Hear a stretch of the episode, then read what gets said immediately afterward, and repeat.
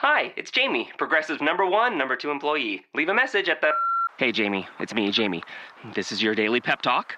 I know it's been rough going ever since people found out about your a cappella group, Mad Harmony, but you will bounce back. I mean, you're the guy always helping people find coverage options with the Name Your Price tool. It should be you giving me the pep talk. Now get out there, hit that high note, and take Mad Harmony all the way to nationals this year. Sorry, it's pitchy. Progressive Casualty Insurance Company and affiliates. Price and coverage match limited by state law.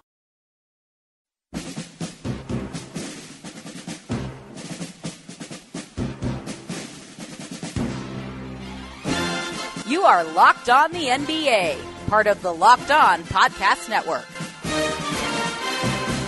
It is Locked On NBA. I'm David Locke, radio voice of the Utah Jazz, host of Locked On NBA, and founder of the Locked On Podcast Network. Today's show is just so fun. Uh, Chris Ballard is the Sports Illustrated writer who just wrote out today a huge piece on Sam Hinkie, uh, the process, and after the process, what he's doing. I strongly, strongly, strongly, strongly, strongly, strongly urge you to read the piece. It's really, it's just incredible. Uh, the level of detail and all of it. We get into some of it, but not all of it. Uh, Chris is a great writer. I loved his uh, book that he wrote. Uh, it's probably one of my most favorite basketball reads. In fact, as the holiday season is close, he's he's written two that are really, really good. Um, but I would suggest strongly the art of a beautiful game. It's all, it's a few years back, um, and it's just a great, great basketball. Read. If you've got a basketball person in your world, Chris's book "Art of a Beautiful Game" is a, is a good I is a good one. But so Chris is interesting. Chris and I actually, of all weird things, have kind of had a parallel lives without really knowing each other uh, that much. We both went to uh, small uh, liberal arts colleges in the Southern California area. He went to Pomona. I went to Occidental. We actually were there the exact same years. Uh, I uh, he was a basketball player. I was a baseball player. Uh, he's got all sorts of accolades. I was part of a fraternity that stole stuff that were legendary inside the uh, SCIAC conference off the back of a La Verne baseball field. Insignias, that's like kind of my legendary things. His is he went to Pomona and like did great things. So in that sense, we're not parallel lives. He was a basketball player. He was good. I was a baseball player. I was bad. I think I actually probably was part of a group that used to go to basketball games and rag on the opponents uh, in you know, inappropriate ways that only college kids could, and I probably was all over him at some point. So we've kind of written these parallel lives, and he now uh, is living in the Bay Area uh, where I grew up. So it's kind of a funny little uh, turn along the way. So anyway, uh, I, it was great to get Chris on for this uh, and do just a, a, a, really, really enjoyable conversation with him about Sam Hinkie, about the NBA, about the process.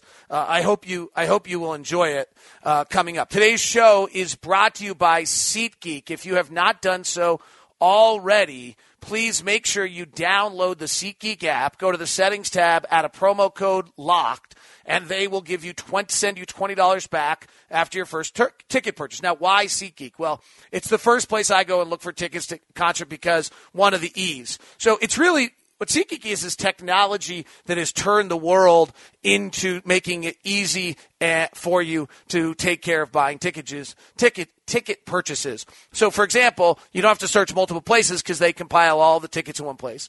You don't have to worry about which seat's best because they have a ticket score in every ticket that tells you which is the best ticket to buy and for that price, and then it's guaranteed. So you just get it on your phone. It's really really simple. Download the SeatGeek app Go to the settings tab, add the promo code locked, and then after your first purchase, they'll send you $20 back. All right, we're getting ready to turn it over to Chris Ballard. Remember, this is Locked on NBA, part of the Locked on Podcast Network. The Locked on Podcast Network has a podcast for your favorite NBA team coming out Monday through Friday, bite size, 15, 22 minutes, sometimes a little longer, about your team. You'll know more about your team than any other way out there. So make sure you subscribe to Locked On, your favorite teams podcast as well. Special thanks uh, to SeatGeek and huge thanks to Chris Ballard for this incredible piece in Sports Illustrated.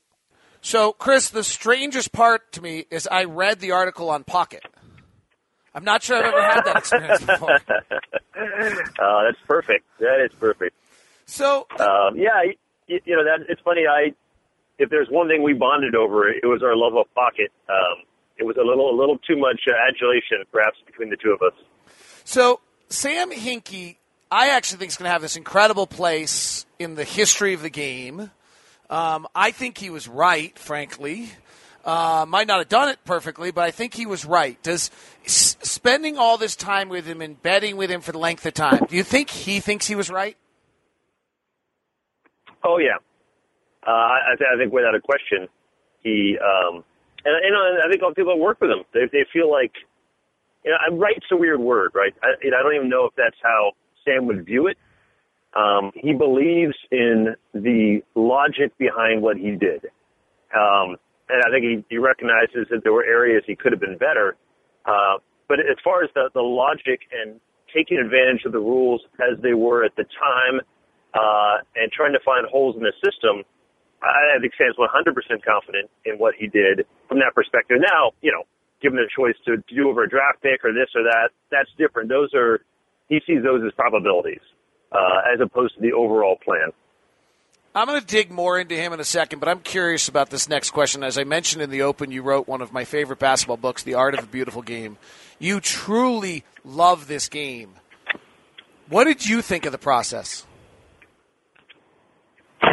You know, it's at the time I was torn because I love this just you know huge ballsy move to try to to try to redo a team. But I didn't live in Philadelphia. I wasn't taking my kids to Sixers games. It's a little different now that I have I got um, a ten year old and a seven year old, and they they see this differently. You think about this window that you have where your your kids are going to get into basketball, they're not going to get into basketball, and I'm so fortunate that they're enjoying this Warriors golden age here where I live in Bay Area, whereas I went through like the JB Carroll era. Um, so, you know, from that standpoint, I, I totally get both sides of it. But from a this is this is the best way to try to rebuild a championship. If that's what you're going for, um, I was impressed, and I was impressed mainly not mainly, but I guess one of the things that really stuck out to me was that he kept going with it. You know, most people get a job, and even some part of them ends up being like, okay, now I got to make this concession to keep this job. And obviously, we see in politics all the time. I'm going to come in with all these high ideals. You know, there is no Mr. Swift. Mr. Smith goes to Washington in real life. Um, and to the extent that you can make that analogy, I think Sam, with his own ideals, came in and he stuck to them so closely over that time period, for better or worse. By the way, that book I mentioned in the open, The Art of the Beautiful Game. If I, as a hoops fan coming toward Christmas, if I have four books for you, Art of a Beautiful Game by Chris is one of them. Jack McCallum's Seven Seconds or Less would be another one.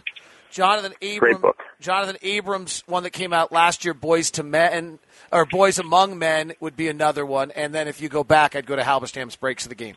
So those are my four basket. One of my favorite road days, Chris, I ever had. Cold day in Milwaukee, reading Art of a Beautiful Game at an awesome coffee shop, right looking over a frozen lake. Uh, I think it was heated in the coffee shop, so that's what I liked about it. Uh, you you mentioned the kind of ballsy view that he had. And what my one of my big takeaways from reading your article, which just was terrific, I can't imagine how hard it was to do, frankly, was the Fitbit story about how, and I'll let you tell it. But to me, that was the same thing. Like I'm just going to do things my way. I don't care what anyone thinks of this, of how anybody feels about it. But I'm doing the world my way. Tell tell the Fitbit story, and am I reading kind of correctly into his makeup of who he is?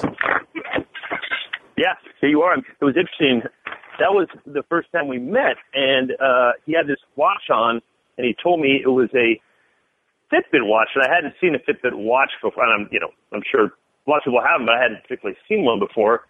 Um, and and then he told me about that, the the buzzing on it, and it was so interesting to me that he'd been given this watch as a gift, and he was steadfast on the idea that I'm not going to let this device change how I view, you know, fitness or exercise or that kind of stuff but he was going to rejigger it to be this reminder system. So what it did, he does it between 6 a.m. and 6 p.m. and he's trying it out. He says, you know, for the last month now, and and um, and he's still going forward with it. The idea would be that it'll buzz every hour on the hour, and at that point, Sam will consider his last hour, and he'll spend one minute considering it. Did I reach my goals? Was I productive? Did I get waylaid by something else? You know, someone quote hijacking my agenda? Um, and then he'll spend the next minute thinking about the hour to come, what he hopes to get out of it, what his goals are for that, and then he moves on with his day. You know, obviously, if he's in a meeting, he's not going to stop and do it in the meeting. Um, but it was a really interesting thing. I don't think I could do it. You know, uh, I like to to do some of those sort of life hacks, but after spending enough time with Sam, I bet you he does it, and I bet it's relatively helpful for him. And if it's not, he'll get rid of it and try something new. There seem to be a bunch of these things, life hacks, I guess you call it. I find it. I find it almost inspiring. Like, oh, I try that. What are the people who've worked with him? Are they inspired by him? Do they find him incredibly strange? He's certainly a different bird. Well, yeah. Here's the here's the toughest thing in writing this story and reporting it is that that is, you know, if you tell people about Sam or you write a story about him, that's what's going to come away. Is he's a different bird. But if you spend time with him, he is the most amiable, normal seeming guy in the world. So you talk to all his friends. I talked to his friends from college and grad school and uh, and in business. They all say, "Man, we just wish these people who are you know who don't have the, the right idea of Sam could just have lunch with him." You know, Sam in their minds, like the world needs to have lunch with Sam Hinkie because he is really charming. He's funny. He doesn't use all these big words. Um, he's you know he's a small town Oklahoma guy who loves pickup basketball uh, and and talk about this stuff. And so it's only when you go back and you sort of really compile it all that you realize, okay, he, is quite different. His brain works a lot differently.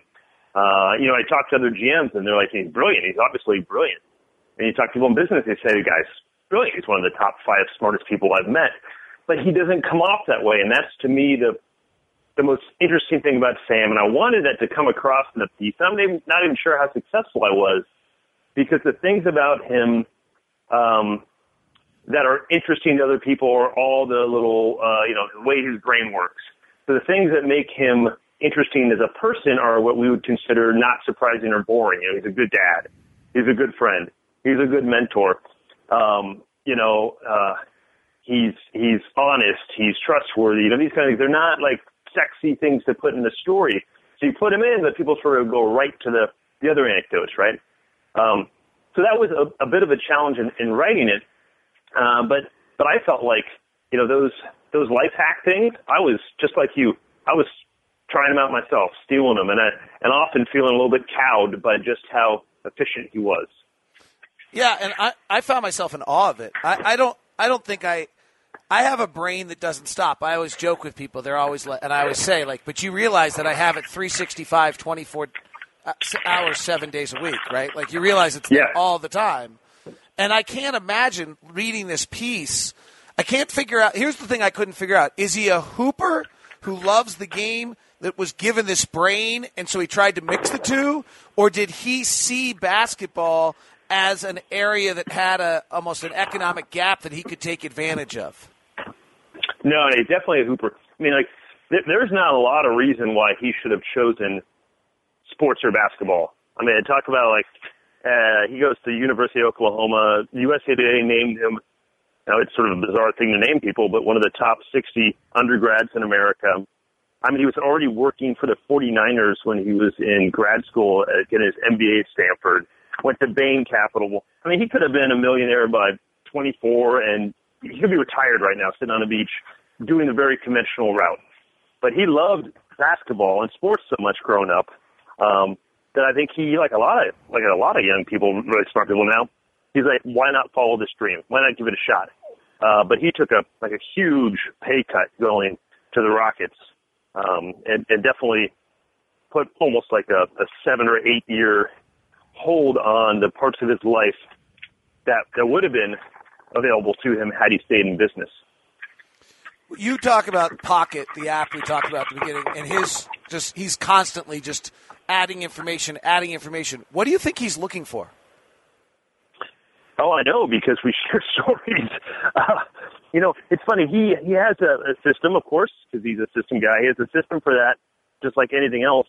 Um, and so, like, if if you recommend Sam Hinkie a book, he'll write it down. But he'll usually, unless it sounds amazing, unless you say this is, unless David Locke says this is the best book I read last year or the last five years, he'll wait for someone else to recommend it or someone else to see it. So he'll wait for sort of an aggregate that says, okay, I'll check that out. He really is interested in machine learning, uh, AI, any kind of uh, things that, that relate to productivity, efficiency. Um, his, his great goal is how do you make better objective decisions Uh, so a lot of what he's reading might be. I mean, he sent me an interesting story from Medium about the future with uh, driverless long haul trucking and how it'll affect the middle class, and how that in turn, because it's one of the few jobs left where you don't need a secondary education, you make decent money, you take all these jobs off the road, et cetera, et cetera. Uh, but that's the kind of stuff that gets his brain going. Futurist stuff. You know, where, where does this lead? He wants to think, okay, we're five years from now, ten years from now. Any stories that hit on that? He loves basketball. I mean, he reads everybody. You know, uh, Zach Lowe, Arnovitz, uh, everybody. He's out there reading. Yeah, I, I, was fortunate when he was in Houston. I used to talk to him a lot. I, I have not talked to him since he left Houston. Sometimes got you know the top of the uh, chain gets big. I mean, I saw him, and every time we played him, I saw him and said hi. But uh, I always enjoyed him, and the, and reading your piece, I actually would die to spend time. I mean, he just he sounds like somebody you'd want in your cadre of friends badly. Oh, for sure. Uh, you know, and it was interesting. I'm going to get sort of some of the Hinkie wonkiness here, but you know, I didn't go go in the article a lot of this, but I find it interesting. He talked about when he got to um, Stanford for grad school. They talked about the the T network. Are you familiar with that? No. So the T, the idea is, you know, in, in going into something that you go broad across the top of the T, whatever it is, and then you go deep. You know, the the vertical line of the T, the deep on this one thing, and it'll go broad elsewhere. So theoretically, you should go to grad school, and you should make all these connections while going deep with this select group of people. Sam's theory was, screw that. I'm just going to go deep with these 15 people, but they're going to become lifelong friends, friends who, you know, he says today these are friends who, uh, you know, if something ever happened to him and his wife, these people would take care of his kids. You know, just people he sees all the time, talks to all the time that he can trust. And that, that value system meant that when I talked to his friends, anyone who knew him, it was always like they cleared it with Sam, and then they were very careful about what they said, uh, and they just wanted me to again and again to know, well, what a good guy this guy was, and you know, you sort of flip the script and you think to yourself, man, I wish if someone if someone wrote a story about me, if I get those kind of comments, would be pretty amazing.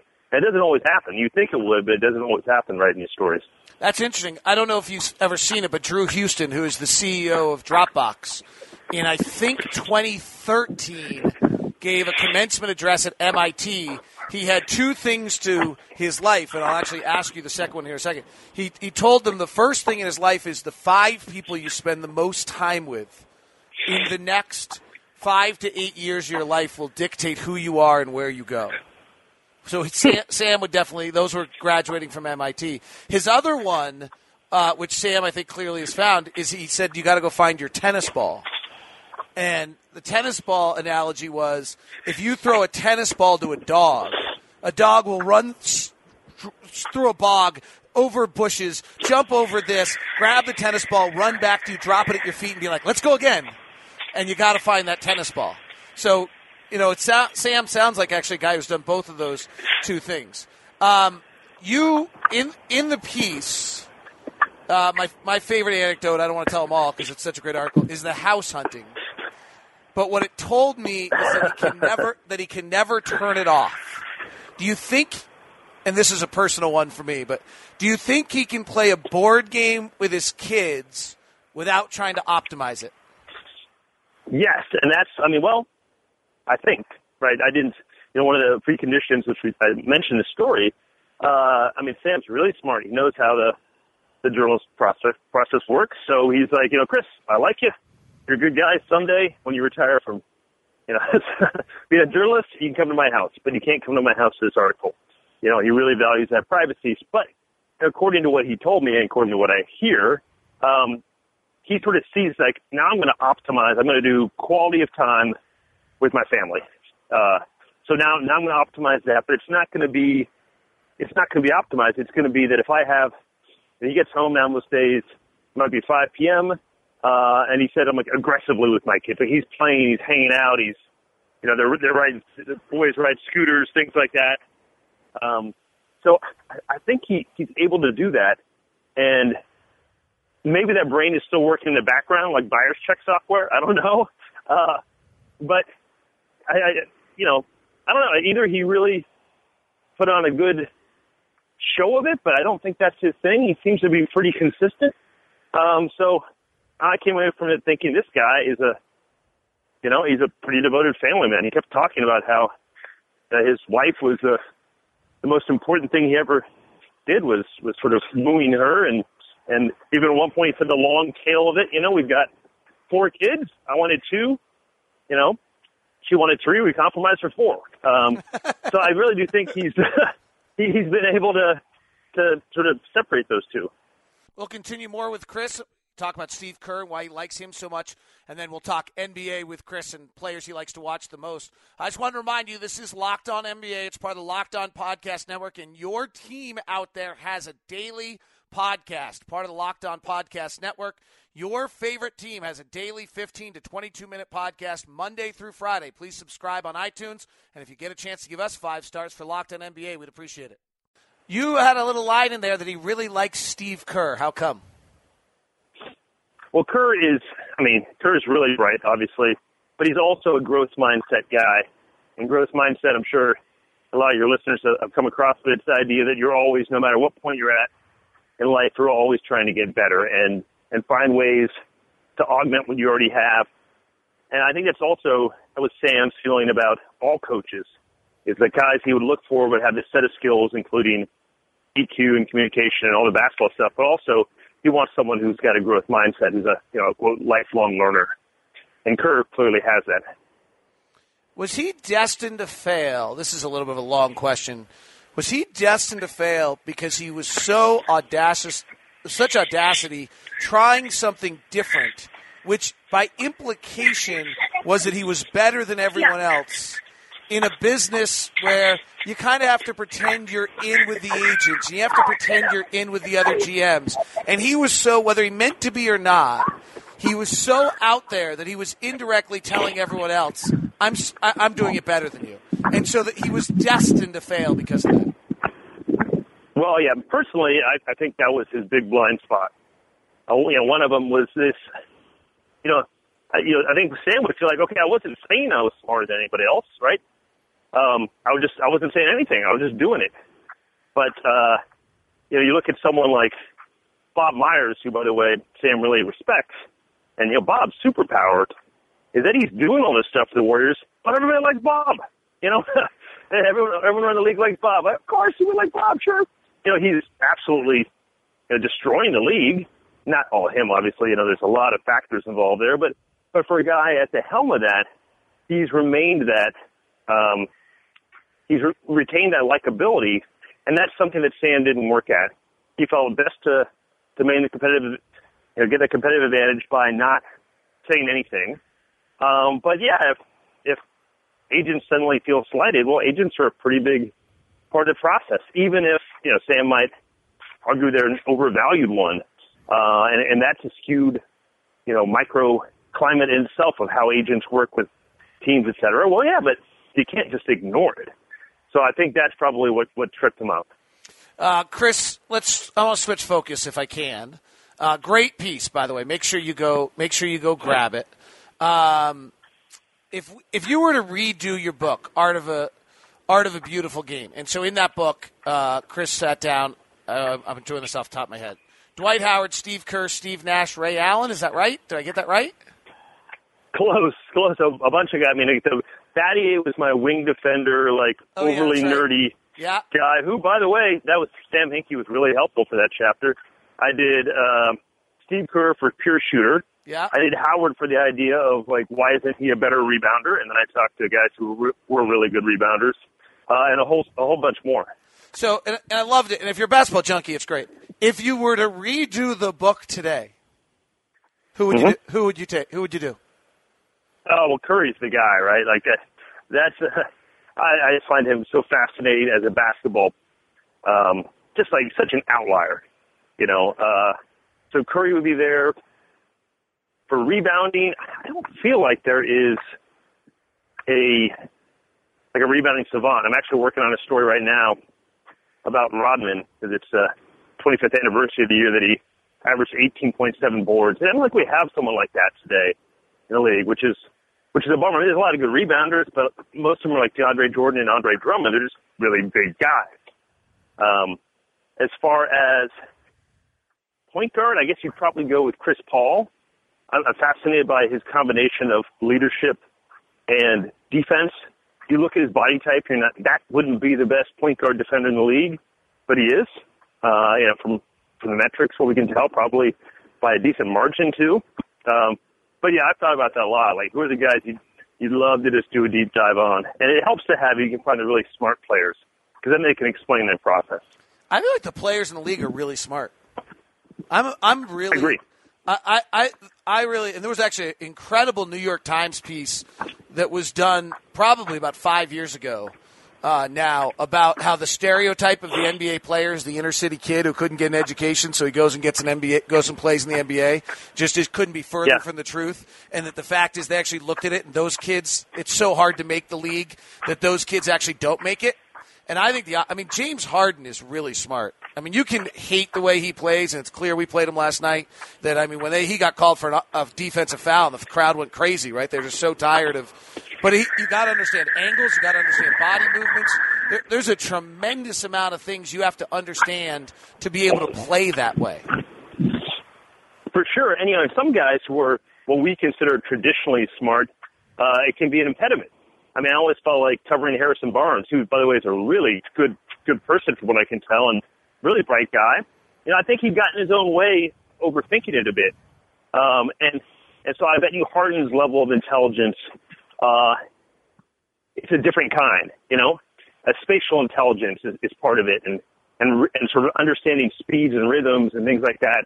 That's why Nash was so brilliant, was he understood all the spacing. That's obviously LeBron's greatest strength too is, is for that, that really a floor vision. But, um, yeah, I, I agree with you. Not only that, but they've got so many people helping them be smarter. When you have a trainer and this coach and that coach, and you've been through a whole system and you're getting good advice, not just, you know, put your hand into the cookie jar, you know, or, hey, work harder, uh, that kind of stuff. You know, it's interesting though. There there is a level where what you're talking about can hurt them because the other thing about these guys that are all great, and I and I got to be careful with some of these stories, is they're a little insane. Like I'll I'll never forget having lunch with an NBA player who started talking to me about how pissed off he was about the offseason and how many articles had been written about two other players. Now, frankly, I hadn't seen a single article written about either of them. So how he saw them, he must have been like reading. I don't have any idea, but it's like they find this demon. I mean, I'll, I'll tell you. I'll- I don't want to. I'll tell you off the uh, interview, but I don't. I, it's not fair to this player to reveal this. But it was like, Yeah. I, I remember leaving that lunch though, and you know what the thought I had when I left the lunch was, oh, he's going to be great. Like, because you have to have a little bit short of the bacon on the BLT to be able to be great. I suppose so. Yeah, yeah, if you're, I've always thought about that. If you're the kind of person who, who leads a really balanced life, you're never going to get really, really good at one thing. And to make the NBA, obviously, you need to be on some level either just like freakishly, freakishly talented or gifted physically or obsessive about it. Uh, and and you can't be like, hey, I'm going to be a renaissance man and playing the NBA is one of those things. Maybe once upon a time, you know, the Dave Winfield era, but uh, you're right. It goes a little bit to that Hinkie quote about how he wanted to know the the uh, what he wanted to know. He wanted to know the record and score of every one on one, two on two, three on three that Kobe had ever played. Right? I love that. Uh, we first talked about that uh, six or seven years ago, and I love that he's still going to that one, which is the idea of like if you could have any metric that's not available, what would it be? And this is going back to the time in Houston at first. You know, one of his first projects was just creating shot charts. That information wasn't available at the time. So I think you would try to create shot charts by scraping data, and then their idea would be, okay, can we then predict based on the shot chart data where someone might shoot well from? So if someone's good at left wing 12 feet, can we get a correlation to whether they'd be good from, you know, left wing 14 feet? We don't know. That's kind of stuff they're doing then. Now we have so much data that he's still looking at the big picture. And the one you mentioned is the idea of every game you've ever played, if it's two on two in your backyard when you were nine, if it's JV basketball, if it was the family picnic against, you know, you know six cousins, including a, a six year old, what is the score, aggregate score of those games? he thinks that would tell you a lot about a person. Uh, how many kids did you say you have? Two. Well, you can probably. I'm actually the reason I'm uh, you made me noise. I'm approaching their school to pick them up here at Key Clock. So, I mean, I'm sure. I mean, I sure you have one of them. I mean, most of us have the first kid's the rule follower. I think my daughter, my second one, knows the score of every game she's ever played.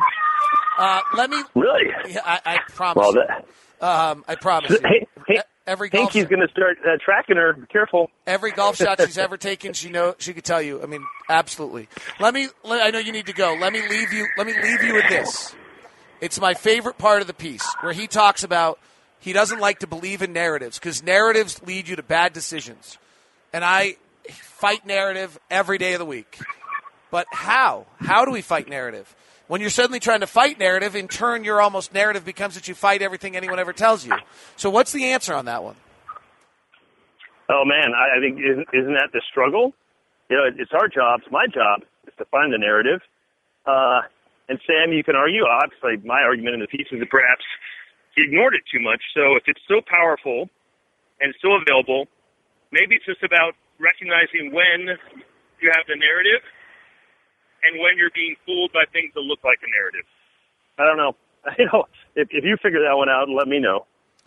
It's Chris Ballard. The other book he wrote is One Shot at Forever, which was a really fun read as well. Uh, uh, Chris and I, as I said, our lives have mirrored. I actually think your kids are, you may be picking your kids up at a school I went to, um, for all I know right now.